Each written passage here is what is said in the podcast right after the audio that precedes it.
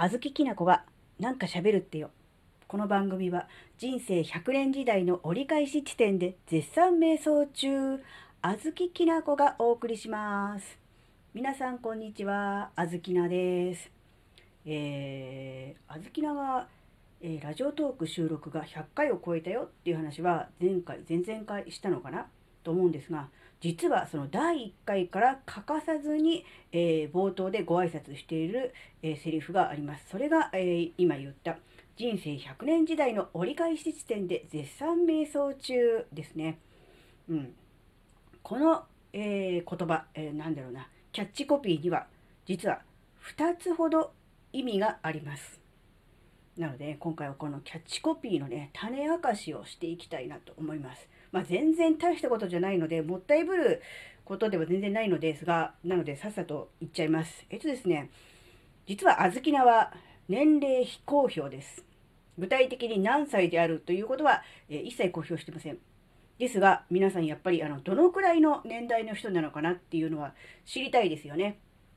うん、知りたいと思います。あのいろんな話の話題とかでまあなんとなくこのぐらいの年代の人なんだろうなっていうのは分かったとしてもその話題そのものが分からなければ何歳ぐらいなのかなって分からないですよね。なので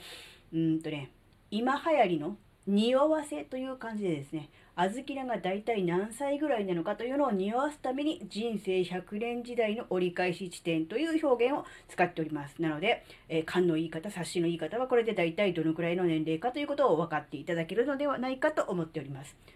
そしてですね、さらにあの勘の言い方、察しの言い方はですね、親と気づくと思うんですね。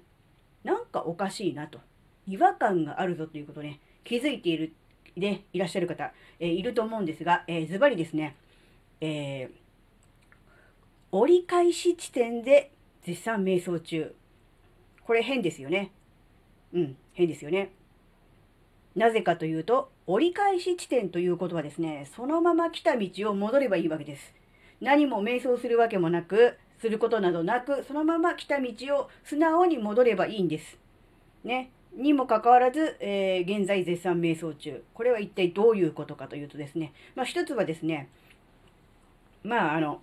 年齢をまあ大体そのぐらいだっていうことをね、大体あの、匂わせましたので、そのぐらいの時期に、えー自分の人生に対してもがいているぞと、あがいているぞという、なんて言うんでしょうね。ジタバタぶりですね。試行錯誤ぶり、トライアンドエラーぶりを、えー表現しておりますね。それと、あともう一つとしてはですね、単純に折り返し地点で来た道を戻ればいいんじゃねっていうことに関して、あずきな自身が非常にですね、疑問というか違和感を感じております。それはですね、まあ、あの本の方にも書いたので、何が起こったのか、どういうふうなあの出来事があって、何に気づいたのかっていうことは、まあ、詳しく本の方には書いてあるんですが、えーいろんなことがありましてですね、結局あの、今までと同じようなことをやっていたのでは、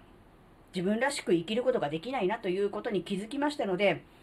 ね、恥ずかしながらこの年になってジタバタと瞑想しているというそういうね小豆菜のなんだろうな、うん、様子をね端的に表すという意味ではね非常にあのなんでしょうねリーズナブルというかね非常にあの理にかなったというか、ね、いい表現だなと自分でも自負しております。人生100年時代の折り返し地点で絶賛瞑想中。これ結構言いにくいんですよ。最初の頃はね言えなくて何回も噛んでて10回目ぐらいでやっと噛まずに言えたみたいなね話になってたと思うんですがうん。まあちょこちょこね、えー表現が変わっ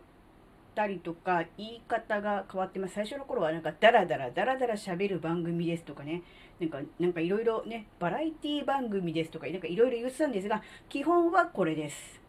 はいというわけで、あずきなの、えーキャッチコピー、この番組のキャッチコピーの、えー由来、そして意味について語ってみました。ね、勘のいい、えーリスナーの皆さんはもうすでに、えーね、お見通しというか分かっていたと思うので、わざわざあずきなが説明するようなね、ことをしなくてもと、まあまあまあまあ分かってますよという方ね、多いんじゃないかと思うんですが、一応ですね、あの最近聞き始めたっていう方もいらっしゃると思うんでね、一応ね、あのその辺は親切にというか、丁寧に説明してみましたね。はい、というわけで、